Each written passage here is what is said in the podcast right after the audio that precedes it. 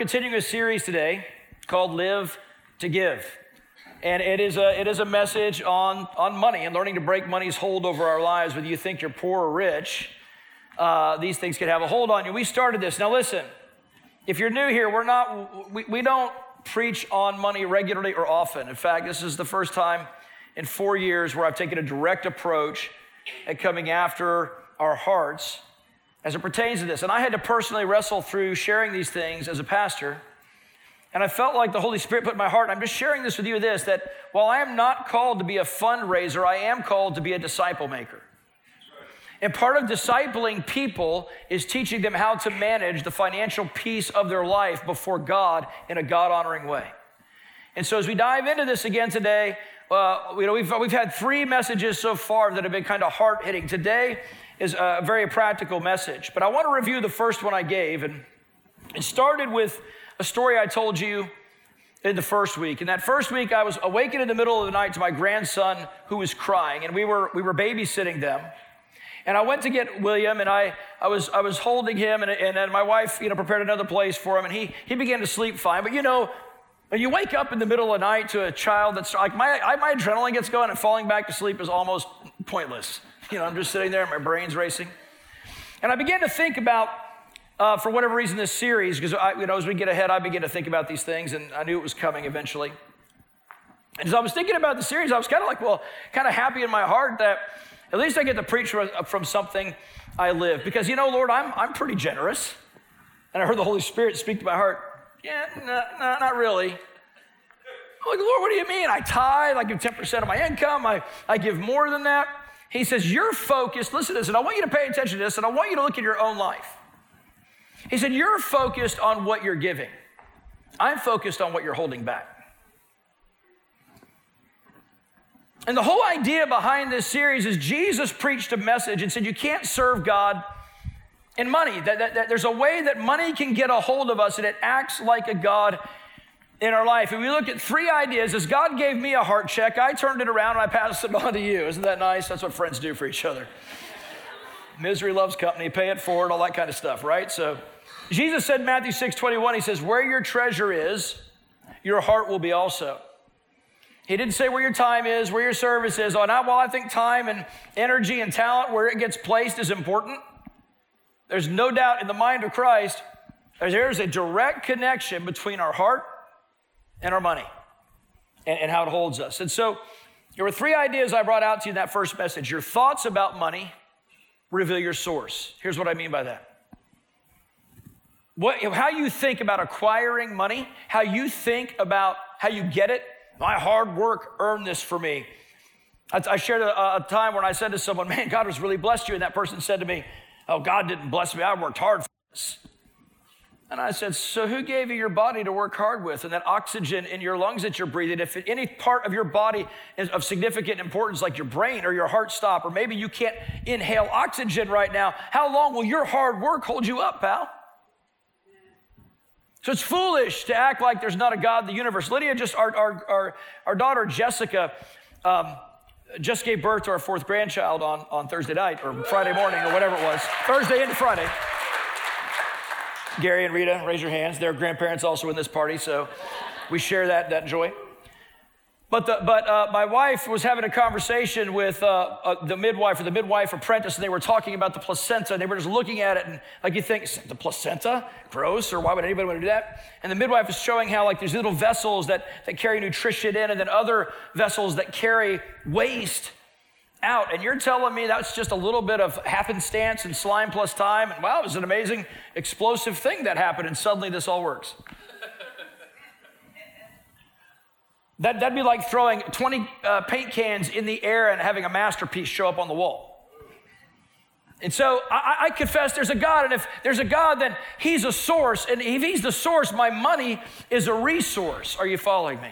And if my resource provider, my job, or whatever ever changes, if I am in covenant with a God who loves me, who gave me life, then He'll open up doors for new resources if the current resource fails. Second idea that we brought out is how you worship God with money reveals your trust. And by trust, I mean your surrender, how you worship God with money. And by worship, we talked about that basically the idea of worship and worth are connected. If Jesus said, Where your treasure is, your heart is also, it's not that God needs our money, it's that our heart needs to worship God with the things that we value the most. There are people around us that might need our money the poor, the needy. There's things that we, uh, there's people that, people that we should honor in our lives. I just had a 50th birthday celebration last week, you know, and yeah, I'm, I'm old now. That's all, no, I'm just kidding. I'm, I'm young. I mean, I plan to live to be 120. I'm not even middle age yet. So, um, but people gave me gifts. Why do they do that? They're, they're showing, well, maybe because they were invited to a party, so they feel like they have to. But some people did it to show honor and appreciation. In the same way, on my birthday, some people are actually showing honor and appreciation from the heart, and some are just doing it as an obligatory thing to look like something. Their heart's not for me at all, or, or minimal, or they love their money more, but they did it because other people are watching. That's the way some in the church treat money.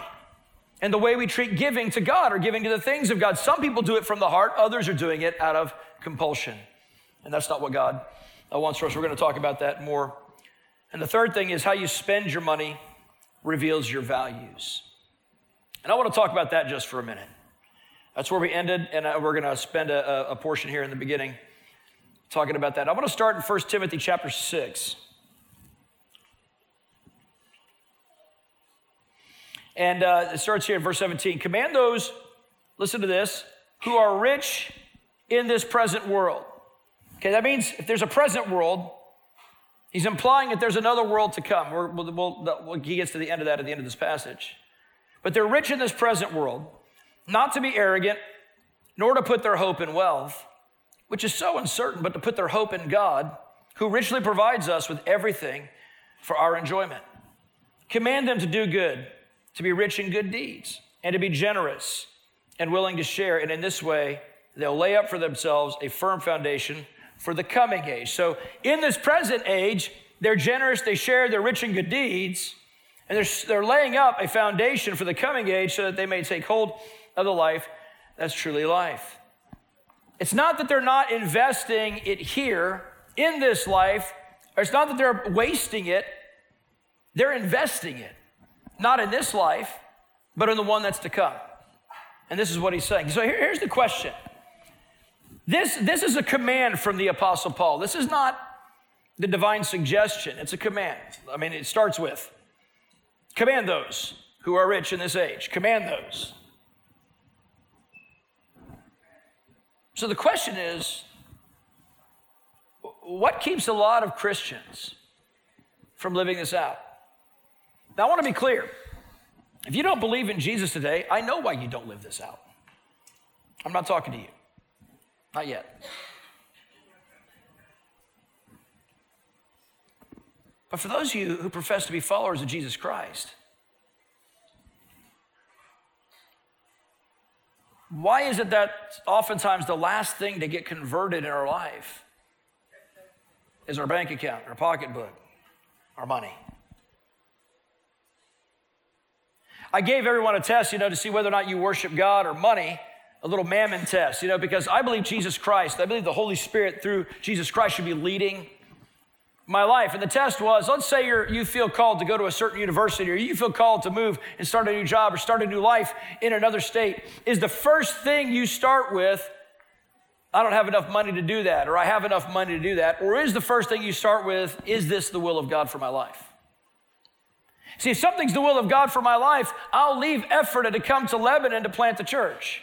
If something's the will of God for my life, I'll leave Texas to move to Pennsylvania with no job lined up at all, believing God is sending me and that He, the God who is my source, will provide that resource. And this is the heart searching reality of, of, what God's doing in our lives. And so the question is what, what keeps us from living that verse out? Well, I think one of the things that keeps us from living it out is we actually don't think that we're rich in this age.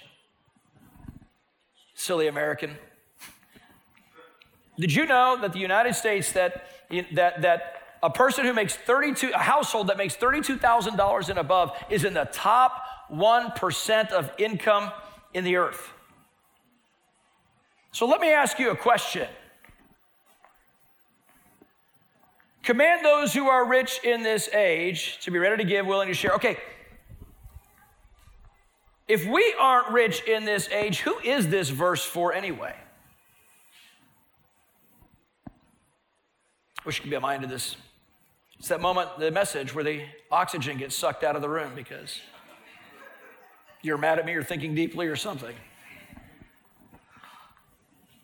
Or maybe you do trust, maybe we don't do it because we actually do trust in uncertain riches. And so there's a fear of giving it away because we don't trust that God is actually our source. We think the resource is. Or maybe you think that, like, you're you're comfortable with doing all the giving and all that, but you just think doing good, being rich in good deeds, and being generous is an option and not a command of Christ. When it is, in fact, a command of Christ. In fact, there was a time when. Uh, uh, Paul the apostle and was was had just got converted. He was beginning to walk with Jesus. The disciples were kind of checking him out. He was a little suspect to them because he had persecuted the church. But after they met with him and heard about his conversion story, they said, Look, great, you go to the Gentiles, you go do that. Just listen to what they said. Of all the things they could say, when they were boiling it down to Paul, they wanted him to, to just get this in their head. He said, Just remember the poor. I, I mean, think of all the stuff they could have said. Just remember to, you know, to go to malls and start churches, to build facilities so churches can meet. Go to do this. No, as you preach the gospel and go, please don't forget the poor. And he said, the thing we were most willing to do. And are we in the same place? Are we as eager? I don't mean just, I'm willing to do it. no, I'm excited about doing it. I, I want to live to give. I love the fact that it says uh, to be rich in good deeds. You know what that means? Don't be scarce in them. Now, pull up the mirror of your own life right now. Go stare into that mirror and ask yourself the honest question Am I rich in good deeds or scarce? Am I looking for opportunities to invest my life or do I hold back? I'll do a little bit of something, but I'm really much more interested in, in catching the football game this afternoon and, and, and a, a, a certain Netflix or God knows the Disney streaming just came out, people. I want to do that. Or, or what, I don't know what your deal is. Or some of you are ready to hit the hunt. I'm going to go hunting. I'm more excited about that. Listen, those are all okay things. I am not, I, I, I, I got Disney streaming. I just did it, okay? I watch TV. I'll do that stuff. But listen, I, priority, did a series on priorities. It, where is the priority of your heart? Is the priorities of your heart, the values of your heart, the same values as Jesus? Do you do it just enough to get by? Because you're trying to placate your conscience? Or as a messenger and a disciple of Jesus Christ, are you seeking to transform lives through your generosity? I want to tell you, we had a, a family gathering this summer right before Joanna's wedding. Actually, it's right after Joanna's wedding. We had the wedding, and then we were sitting around. We had our our, uh, my nephew in law. So, my nephew, I just, he's my nephew, but he's Mexican. So, you're thinking, Jimmy, I'm not seeing it, right? I'm pretty Irish looking. He's, he, David's very, David is very Latino looking. We're sitting around, we're eating food. We, I forget, I don't know, it was Lydia, I forget who asked the question, probably Lydia for those who know Lydia. said, hey, what, you, what, what are some of the biggest differences between the culture here in the United States and, and Mexico, because he still lives in Mexico. And uh, they, they serve at a church there, him and my niece. And he, he, said, he had a couple different things, but the thing that really drop kicked all of us is he said, Mexicans are much more generous than Americans. And I was like, say on. Like, like, what do you mean? He said, well, for example, we had, we had actually had a bag of chips out there. We had a big bag of chips. He said, in, in Mexico, he said, if we bought a personal sized bag of chips, I would open it up, I would take one out, and I would pass it around automatically. He said, that's our culture. It's a culture of generosity. And so we've made being generous about how much we have and all that stuff, they make it more about something else. We're going to talk about that here in a minute. But my point is, we were deeply convicted. But here's what he was trying to get at. You know, Christians, he, said, so he was addressing the Christians in our culture. He said the Christians in the United States are, I mean, they love, they love, they love the doctrine, they love the word, but man, I don't know if they really love to give. This is why we got a disciple on these things. And I, uh, me included, when he said that, I was like, I mean, I like giving, kind of. I mean, mostly, you know. No, man, I want to live to give. God so loved the world that he what? He gave. That's who he is. That's his nature. So I, I, here's what David was getting at generosity looks like something in action, right? If, if, if I said, if I said to you, forgiveness looks like something in action, right? You would know what that means. If I say giving or, or generosity or serving looks like something in action, everything, if, if it's a value in our lives, should look like something. If somebody says they're a sports enthusiast, but they never watch any sports, they never go to a sports activity, they're probably not a sports enthusiast. They're trying to declare something over their life maybe they wish would be happening, but it's not actually happening. And some of us do our generosity like that. So I'm going to talk to you today about practicing generosity. Look at the heart of it. I'm going to, I'm going to talk about a couple heart practices, and then we're going to look at a couple um, uh, uh, uh, practical things that we can do to begin to practice this. All right, so let's dive into this. To practice generosity, study the Bible concerning generosity. Okay, this is a must. If, we're, if we are followers of Jesus Christ and we believe the scriptures have any authority over our lives, we need to, we need to take the Bible seriously as our go to authority for deciding how we're going to view and use our resources. And if you don't do that, listen to this. If you don't do that, then you're simply going to do what's right in your own eyes, and then you're going to call it the Holy Spirit. I know a lot of people that do that. And I'll say, what, what, do, you, what do you do with this verse? Oh, that's not important anymore, or whatever. Okay, well, uh, you got bigger issues than giving, pal. I love the story. Some of you have heard Dave Ramsey's story, but Dave Ramsey uh, who's pretty popular today on the radio and, and has his programs and training programs, Financial Peace University. He didn't start out, he started out as, as somebody who worked his way up in the real estate industry and became a millionaire. And as the, as, uh, when the market changed, he didn't know how to navigate that, was a little, uh, little too little too late, lost it all, and became impoverished, and it caused him to seek the Lord. As he sought the Lord, and surrendered his life to Jesus, he began to say, you know, not only my money, my the way I think about money needs to get surrendered to the Lord. And what he did is he studied the Bible to find out everything that the Bible has to say about money, about debt, um, uh, about, about giving, and about generosity. And it began to inform his new way he lived. And as he began to put biblical practices into place, he went from being a millionaire to being bankrupt to being a, a multimillionaire again, really just through applying biblical principles and, of course, teaching all the rest of us how to walk out biblical principles. Anyway, you get the idea. But the one thing, if uh, there's a, there was a course that I was a part of, his EntreLeadership course, and there's a lot of interviews from employees and things like that, but his employees are highly satisfied. And their own declaration is that their boss, Dave Ramsey, is phenomenally generous. And he has a lot of employees.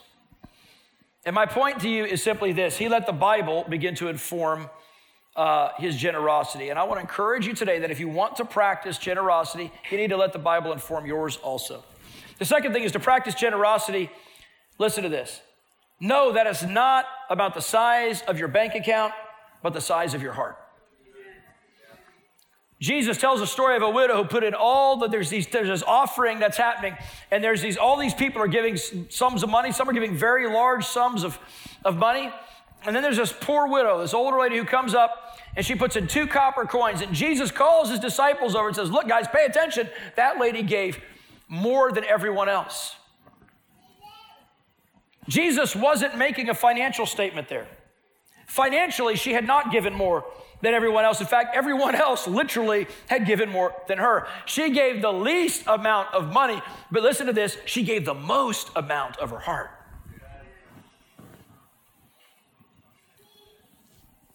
I was I put a, a, a kind of a survey out online this week, telling people for the next couple weeks I'm going to be sharing some things on generosity. I wanted to hear some people's stories about how they could not outgive God, and this this was just a precious one that came from a, a a lady named uh, Jennifer Usner told a story of her daughter. She said, Our daughter Joy loves playing games at Hershey Park and winning stuffed animals. And she said she always plays the easy games because she wants to win, right?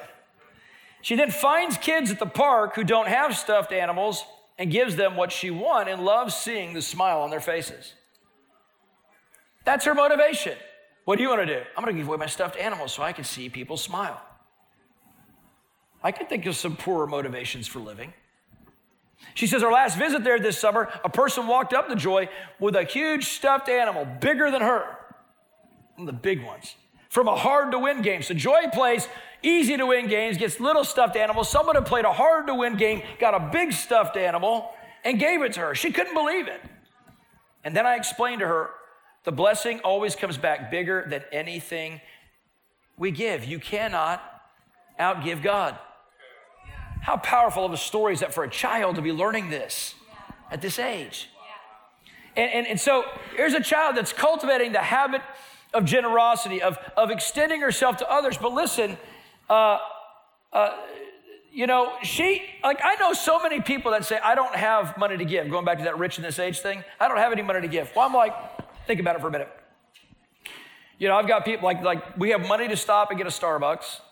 Some say, I would never do that. We have money to, we have money to, to get some fast food or whatever. We have money to, to have these, these like Netflix and cable and whatever else. And I, I think more than really, like I know, you know, some people can, they can go out and get a tattoo that costs, you know, quite a bit of money, but they don't have money for the things of God. Well, isn't that really more of a value statement than anything else? Because they do have money. It's just where's it going? And is God informing that, or, or are we just making willy nilly decisions based upon that moment? No, Jesus, you know, Jesus calls us to deny ourselves and to give just like he did. That's just part of being a Christian. Which leads to the third idea to practice generosity, the attitude of your heart matters as much as the action of your gift. To practice generosity, the attitude of your heart matters as much as the action of your gift. Proverbs 19 17 says, Whoever is generous to the poor lends to the Lord, and he'll repay him for his deed. See, there can be a mindset that when I go to help, we've, we have we have people stand out here and kind of panhandle right outside in front of our. Uh, maybe you don't know what that is. You guys use that expression down here. In Texas, we call it panhandling because we have the panhandle. But anyway, but it's people who come and they're they, they got the pan and they're handling it and they're asking for money, and so and, and so we've, we've had people just flat out lie to us. I had a, like, like God wants me to see that when I help this poor person, so I helped this poor person. He was deceiving me. I'll tell you how I know that later. He was deceiving me. And I looked at him and I said, Jesus, what do you want me to do? And I heard the scripture come back to mind, give to him who asks you. Okay, Lord, I'm giving to this guy. I take, I didn't have any money, so I took him over to, uh, thank God I don't carry cash. You know what I'm saying? So anyway, I took, I took him over to uh, Turkey Hill, bought him whatever he wanted to eat and all that stuff. And and then I brought him back, and he gave me this story about how he'd had, you know, I've been in the hospital, I just got out, and had his little medical band on. He looked kind of legit, and so uh, kind of met his needs, heard his sob story, prayed for him, right? When I help someone, well, let me finish the story. Uh, about two weeks later, uh, I was over at the gas station over there at the Giant on, on uh, is that 8th Street or 7th Street? Somewhere 8th Street, yeah, over there, uh, you know, like, like Giant, the wine store, and some other things there. I was getting gas. I was teaching Chris she was getting her license how to load up the gas tank. And so he didn't see me. I was standing behind the car. Chris was loading the gas. This guy approaches. It's the same guy. He approaches my daughter. Hello. He approaches my daughter and starts to give her the same story he gave me two weeks ago. And I jumped out and I said, Listen to me. You get out of here. You're a liar. You're a scammer. You take advantage of the generosity of people, and if you're smart right now, you're going to leave. And he was like, you know, he just ran off. Jimmy, help me, help me understand generosity. See, see, it's one thing if I have a heart, like I could look at when I my first thing, I gave to a liar. No, the Lord saw Proverbs 19, 17. He saw the attitude of my heart when I gave was to give to the Lord, and the Lord saw that as lending to the Lord. I'm not the one who will be judged for my actions on the day of the Lord. He will for lying, for deceiving. And but here's what Jesus said because of lawlessness in the end times, the love of many will grow cold. And it's incumbent upon us to keep our love hot, to keep our love warm, to keep our love on and not off. Does that make sense? And to do that, you have to understand this is mostly about a relationship with you and Jesus, less about what's happening to someone else. Even though you are relating to people, you're doing it. Jesus said, Whatever you do unto the least of these of my brethren, you've done it unto me. Whatever you didn't do to the least of these of, of, the, of, of God's people, you have done it unto me. Jesus takes it very personal, whether you give or hold back from others, because he sees it as you're doing it to him.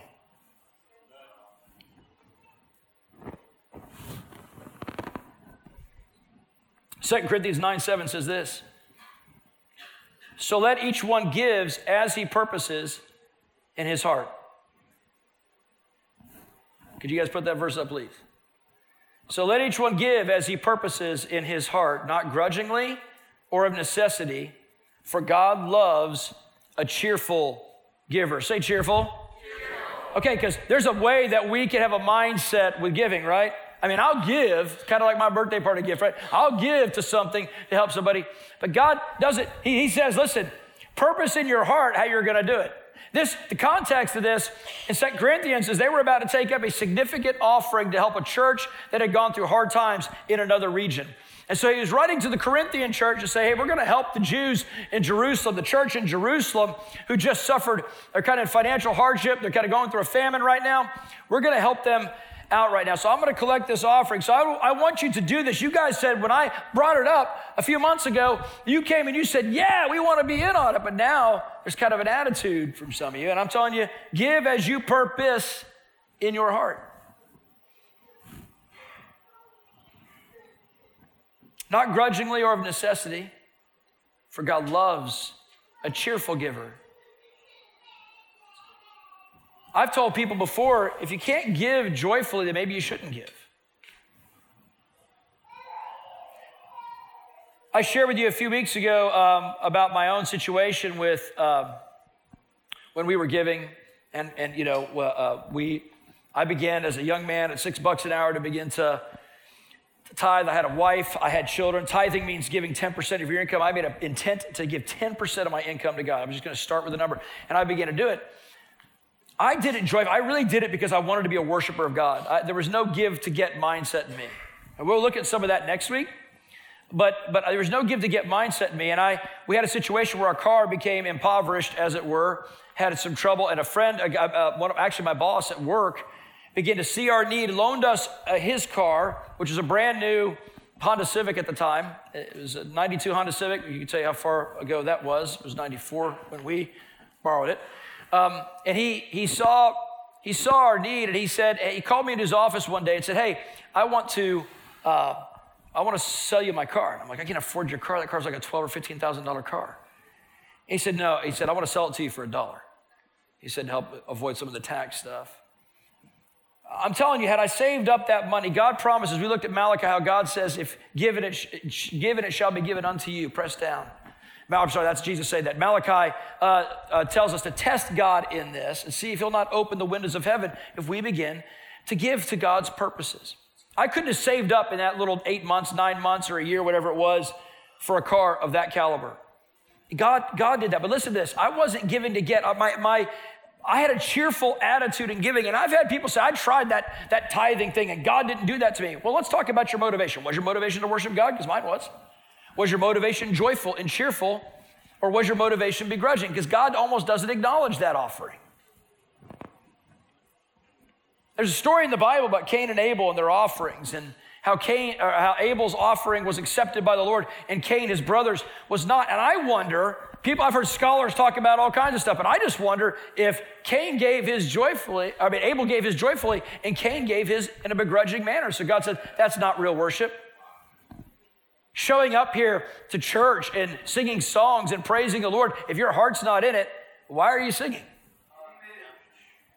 If your heart's not in it, though, I'm not telling you not to sing. I'm saying get your heart there. Jesus is still worthy of worship, even when I don't feel like it. And, and Jesus is still worthy of me worshiping Him with my money, even when I don't feel like it. And I, so I get my feelings, I make them align, which leads to my next point. For the fourth point is to practice generosity, prioritize giving first, not last, when you get paid. Like if, if I waited to say, well, I'll, I'll, take care of everything else, and if I have anything left over, I'll give to God. Friends, I would never have anything left over. I can always find ways to spend my money. Anybody else relate to that? And this is like people say, you know, you, this church, they, they take up money. And like, this, this didn't start with the modern church. Modern church people have twisted it, have corrupted it, have made it about the ministry and the minister and themselves. I think that's, that's a corruption of the idea. You notice we don't pass around an offering plate here. If you want to give, you have to do it at the back, and you can do it like ninjas. You can give online. I'll never even, you, like, no one will know. You can, we, we, what, we, what we don't want to do is make you feel like the most important part of the service is us collecting money. It's not. To me, the most important part of the service is Jesus being worshiped, and after that, you being discipled. But these didn't come with us. Paul the apostle told the church at Corinth in 1 Corinthians chapter 16 verse 2. On the first day of every week. Do you know when that is? What is it? It's Sunday. In case you don't know your calendar. So Monday's the first day of my week. Check your calendar again. It's not. Um, it may be the first day of your work week, but it's not the first day of the week. On the first day of every week, each one of you, how many of you? Each one of you should set aside a sum of money. Listen to what kind of sum? In keeping with your income. So there's a proportion of money that you're setting aside that's in keeping with your income, saving it up so that when I come, no collections will have to be made. We don't do that either, did you notice anyway? So there's a couple things we learn from this passage out of the early church's practices. First is prioritize giving first by giving regularly instead of sporadically. In this case, the first day of the week was good. So I think in that day, what happened was they would have a week of work and they would collect certain income. He just said, So while it's there and present, why don't you just take a set aside something in keeping with that income and give it to the Lord? If you got paid weekly, that would work. If you get paid on the first and the 15th, that probably won't. So I don't think this is made to be legalistic. It's made, some of you, I got, we've got people who've got your own businesses and getting paid is kind of an interesting idea. And Floyd Zook did a Floyd Zook did a Floyd Zook did a great job last week as a business owner, helping business owners understand how he and all of us really understand how he thinks about first fruits, as it were. It was an first fruits is the idea of giving an offering to the Lord first out of what you made. It was a biblical, it was an Old Testament paradigm. How to give that first, okay? But most of us collect a paycheck, and however you do that, uh, whether it's the first the 15th, once a month, every other, every other week, every week, just simply make it the priority to, to say, okay, God, you're first in my life. You are my source. I'm going to worship you with this. So the first thing we do is we prioritize giving first by giving regularly. The second thing we do is prioritize giving first by practicing percentage giving in giving with and keeping with your income. One of the first things that Lydia and I do, when I get paid, I just got paid on the 15th. I have on my mobile phone, I have the Lifeway app. And I pull that thing out. And I find a little give little button at the bottom there, and it pops up my thing, and I type in the number in keeping with my income. I take, immediately I take 10% and I give it to Lifeway. I give to other things too, but I start there. I just type that in. And I literally hold it there before I send it forth. And I literally have an interchange with God. And if some of you, I know some of you are visiting from other churches, you can do this with your own money, even if it's not digital. When you're holding that check and they pass the offering plate, I don't care how it works. But in that moment, Talk to God and say, God, I worship you with the resources that you've given me, and I declare that you're my source. I ask that you rebuke the devourer, as your word says, for my sake. I ask that you would uh, bless me, that I could be a blessing to others. And I'm thanking you for blessing me already, and I give to you in Jesus' name. And you would drop that check in the in the offering plate, or I would hit the send button on my thing. And I like hitting the send button on my thing. And if you do text to give, text to give is the best, because text to give gives you a real response. It's like you type it in and you give, and it's like God said, Thank you for giving to Lifeway Church. I'm like, wow, you know, it'll, it'll respond right back to you, right? But my point is, is the, the, the, way that works is I have a practice of regularly giving, I have a practice of percentage giving, and that makes a difference. And it's funny because I went through a season of my life where I tried to, I'm gonna, I didn't believe in tithing. That was an Old Testament paradigm. And so I called it percentage giving. So if you don't believe in tithing, I still believe Jesus is worthy of me organizing my financial world in such a way that I have a savings plan, a giving plan, and of course, a spending plan. And uh, I had a friend, it was a funny thing because I went through a season where I thought that was okay to not do that. So Lydia and I tried that and it just it didn't work real well. In fact, I had a friend text me um, uh, right after. He's, he's a member of this congregation. For those who know Mark Hawkins, this is our conversation. We, he, he, I'm just jumping in the middle of the text. I don't have the picture of the text on my notes right here. He says, You can follow my income growth by looking at my tithe transactions. He puts a crazy face like this. And he wrote, he put in parentheses, See, I was listening this morning. I said, okay, now that's funny. You're the one I, I, uh, I said, You're the one who doesn't believe in tithing, right? Just that generosity only instead. I give as the Lord leads me. He said, No, I actually believe in tithing. Listen to what he said. We tried the non tithing, just give cheerfully with no plan thing, and guess what? We gave a lot less. Now I love tithing. And I said, Exactly. We did that too at one point. We went back to tithing, haha. He said, First thing I do and I get paid, and it's, listen to what he says, and it's a pleasure. He said, I was in full agreement with what you laid out this morning. He's talking about a couple weeks, a few weeks ago, and I shared this.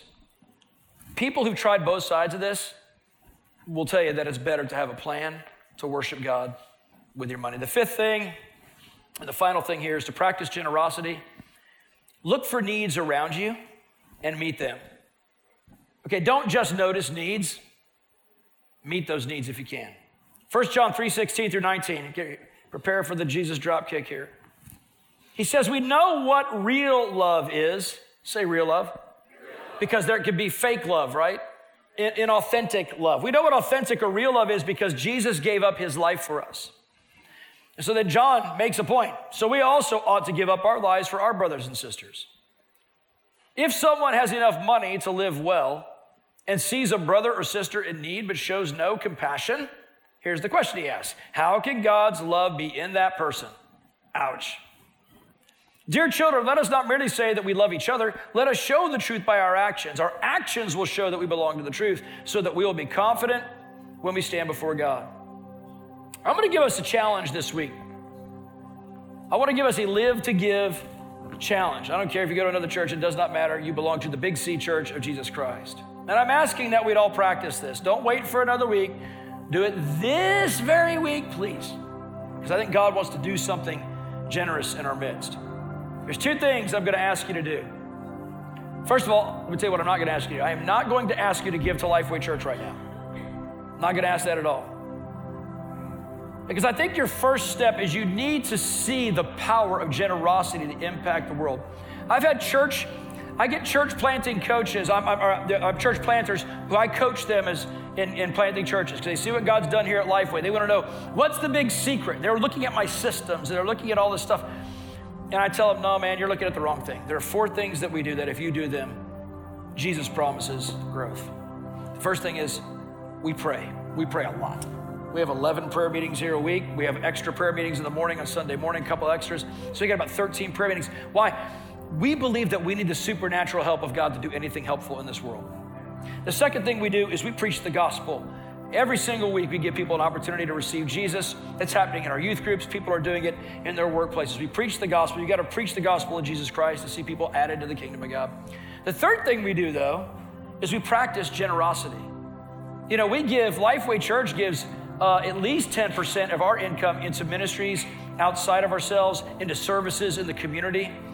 Um, uh, we we, we support uh, the local, like the police and the uh, fire companies, and we support uh, uh, Susquehanna Valley Pregnancy Services, uh, Lebanon LCCM, and other, other ministries that are in the region. And I don't even have it on front of me. Plus, missionaries, we have a couple missionaries we give significantly to that could no otherwise support themselves in places like Papua New Guinea, um, in Myanmar, and places like that, hard places to do the gospel in the earth. Lifeway practices generosity. When people come into hard times in Lifeway, we help people who come into hard times. Obviously, we don't just give free handouts, but we give handouts if they're willing to go through coaching and stuff to be able to say, let's figure out why your finances are in a mess and let's help you get this back up. But we don't leave them. We stop the bleeding before we promote the healing. You follow me? So, so we practice. That's the third thing. And the fourth thing we do is we make disciples of all that. And if a church, if a person will live that way, you're going to see the blessing of God. Jesus said, Where I am lifted up, I'll draw all to me. So here's what I'm asking you to do this week so you can get in on this generosity party of the kingdom. First, pray and ask God about who, who He wants you to give to. Who does He want you to give to? Who does He want you to give to? It goes like this Lord, I just pray as, as we leave this service today, Father, you would show us, put into my mind someone I can help. Or help me to walk across someone's circumstance this week and to take note of that need so I can give. That's how you do it. And then listen, don't fight it. What comes to your mind comes to your mind. Trust the Lord. That He's bigger. What if I made that up? Just that He's bigger than you're making it up. He's bigger than your brain. The second thing is once you see who, then I want you to pray about what He wants you to give them. Does He want you to give them money? Does He want you to give them food or a gift or gift cards Does he want you to give them cars or, or tools or computers or devices? You know, when I was at Christ for the Nations in Dallas, they have this, this guy would come in. His name was, uh, his name, oh, what was his name? it's, it's like 30 years ago, sorry. Uh, his name was Wayne. And Wayne would come in and he would, he would preach this message on Live to Give. And he was a missionary who lived it himself. And he, we had this week called Bless Another Week, is what it was. And people would, I, man, people would give away money and clothes and cars. And uh, it was the craziest week. But I'll tell you what happened beyond the stuff changing hands was an atmosphere of generosity. You could feel Jesus in the atmosphere. This, this way of giving it away does something to us, the giver. In fact, Jesus was so strong on it, he said, It is more blessed to give than to receive. That's what Jesus said. But you're not to find out until you do some crazy giving. You're not to feel that when you throw a dollar in the offering plate, unless a dollar is truly all you have. And like the widow, you're giving it with all your heart. You're to feel it when it feels sacrificial. There was a lady that I barely knew came up to me and she knew that I was engaged to Lydia. Lydia wasn't even someone on the campus, but she was praying and she felt like the Lord told her to give Lydia these, these dresses that she had, brand new, beautiful dresses uh, that would have cost a lot of money. And she felt led to give those to us, so I gave them to Lydia. I don't think anybody gave me anything, but anyway, it's the way that goes. Lydia had lived in poverty when she was growing up, and she would pray and ask God, God, please don't ever let me, like, I'll serve you with my life, but please don't ever let me be without clothes and, and those kind of things. And man, I call it Lydia's clothing covenant. She literally has clothes given to her, like it feels like at least once a year, if not more. And I'm talking bags of nice stuff. And I'm like, and then she often has more than she can have. She, she has more than she, some that she can give away. I talked last week about making a heart covenant with Jesus Christ in the area of generosity. And, I, I, I, and I've, this is how I do it God, everything I have is yours. If you want me to move any of it away, I am looking forward to doing it. I'm not, I'm not begrudgingly doing it. I look forward to doing it. I know that whatever you ask me to give away, you will always do better than I ever can do. Does that make sense? So I want you to pray about who you can give to this week. And I'm looking for stories. As you, as you hear the stories, if someone does something for you, tell me the story. Or write us it into the office or call in. And if you were somebody who felt led to give, I want to hear your story. We want to hear it. And I want to finish this time with this. And I want to talk about the gospel of Jesus Christ for a minute through this story. Um, so, some of you heard me tell this before, but there was a, a, about, I don't know, it would have been a while back now, probably, oh, God, 15 years ago.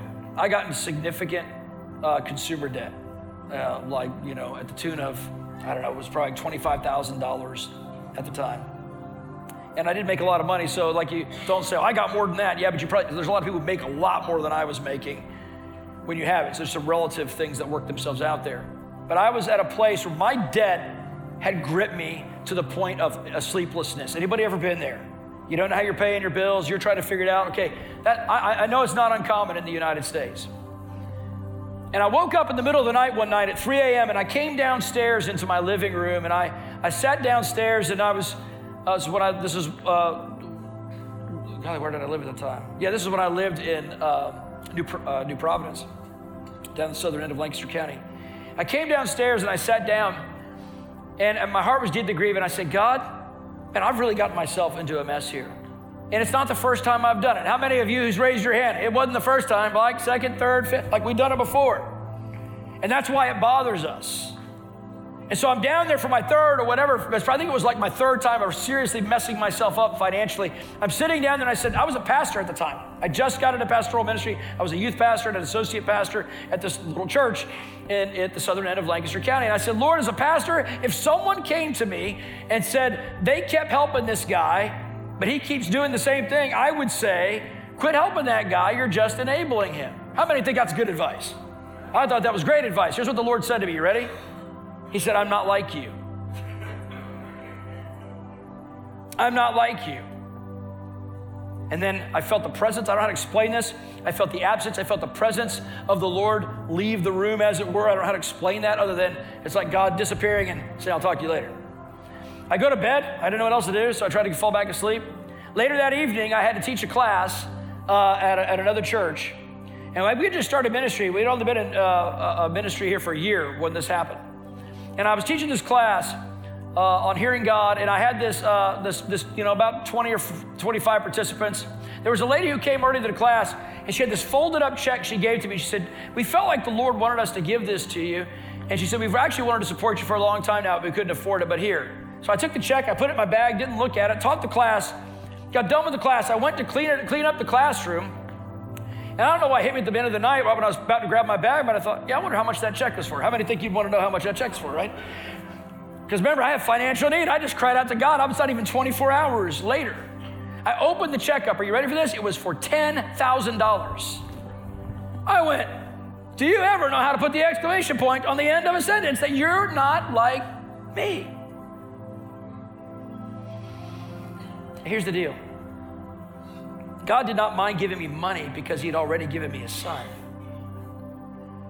who died for my sins not just my financial ones, but the deeper ones of my soul, the deeper ones of my own self will, the deeper ones that, that brought me in. And some of you spend a ton of energy worrying about your money and not enough about the need of your soul. And just like I felt unworthy of God's mercy on my finances, you feel unworthy of God's mercy on your poor life choices because you know if someone did to you the things that you've done to God and living for yourself, you'd not put up with it. You'd say, quit helping that guy. He keeps doing the same thing over and over again.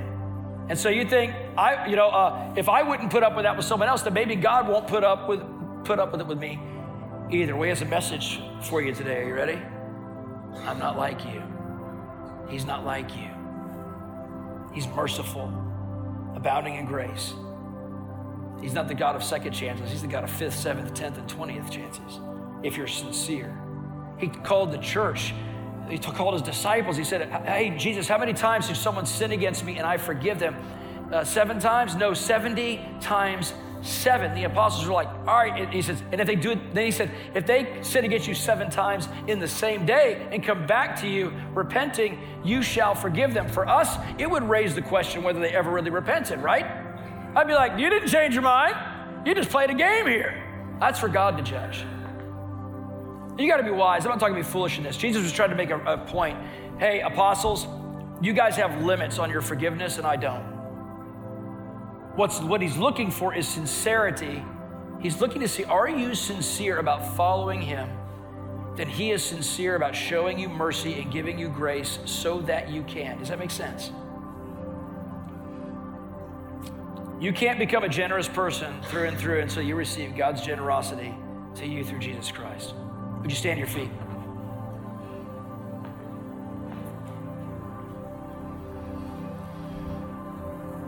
God so loved the world that he gave. That's why he calls us to be generous with our practical stuff. Here's what he gave Jesus Christ left heaven, where he was worshiped night and day, to come to this earth where he would be rejected by people. Did good to all, healing all who were oppressed of the devil, the Bible says and the world treated him cruelly. He had some that followed, he had a multitude that followed, but there, there was another majority that had him beaten, crucified, executed, dead, and buried. God chose to say, hey, that was invalid. He raised him up on the third day of that crucifixion. He came out of the grave, the stone rolled away. He walked around for 40 days. People say, well, he just went straight to heaven. No, he walked for 40 days teaching about the kingdom of God before he was called up to heaven. Could you imagine had the, lead, the leaders of that day in a mess, in a tizzy. When he ascended on high, 500 people saw it at once. That is the gospel of Jesus Christ. And he declared to them, Go into all the world, make disciples of the nations, do preach the same and do the same stuff I've been doing. I'm coming back again. And if you can believe that, you will be saved. That's what it means to be a follower of Jesus. We trade the self leadership of our own life, like myself and my finances that got me in trouble. And God comes back with this thing called grace. But Lord, I'm unworthy. He said, You are, but here's a gift for you. $10,000 wasn't meant to show me money, it was meant to show me grace. Are you understanding? God didn't care about the money. Money's not a problem for him. The Bible says he owns a cattle on a thousand hills. He owns it all. There's no big deal to God. What he wants is surrender people who want to live surrendered lives that he can trust that stuff to. All right? But it starts with surrender. It starts with you giving yourself over to him and what he did at the cross, and he requires it. Those who don't surrender to that will perish in a lake of fire apart from him. Those who believe shall receive grace and find eternal life in Jesus Christ. Would you bow your head and close your eyes? Because I know there's some of you here today that need to follow. Some of you grew up in church thinking that growing up in church makes you a Christian. Friend, it does not make you a Christian. Making a covenant with Jesus makes you a Christian. Inviting Him to be Lord of your life, following Him in the place of baptism later. But it starts with belief.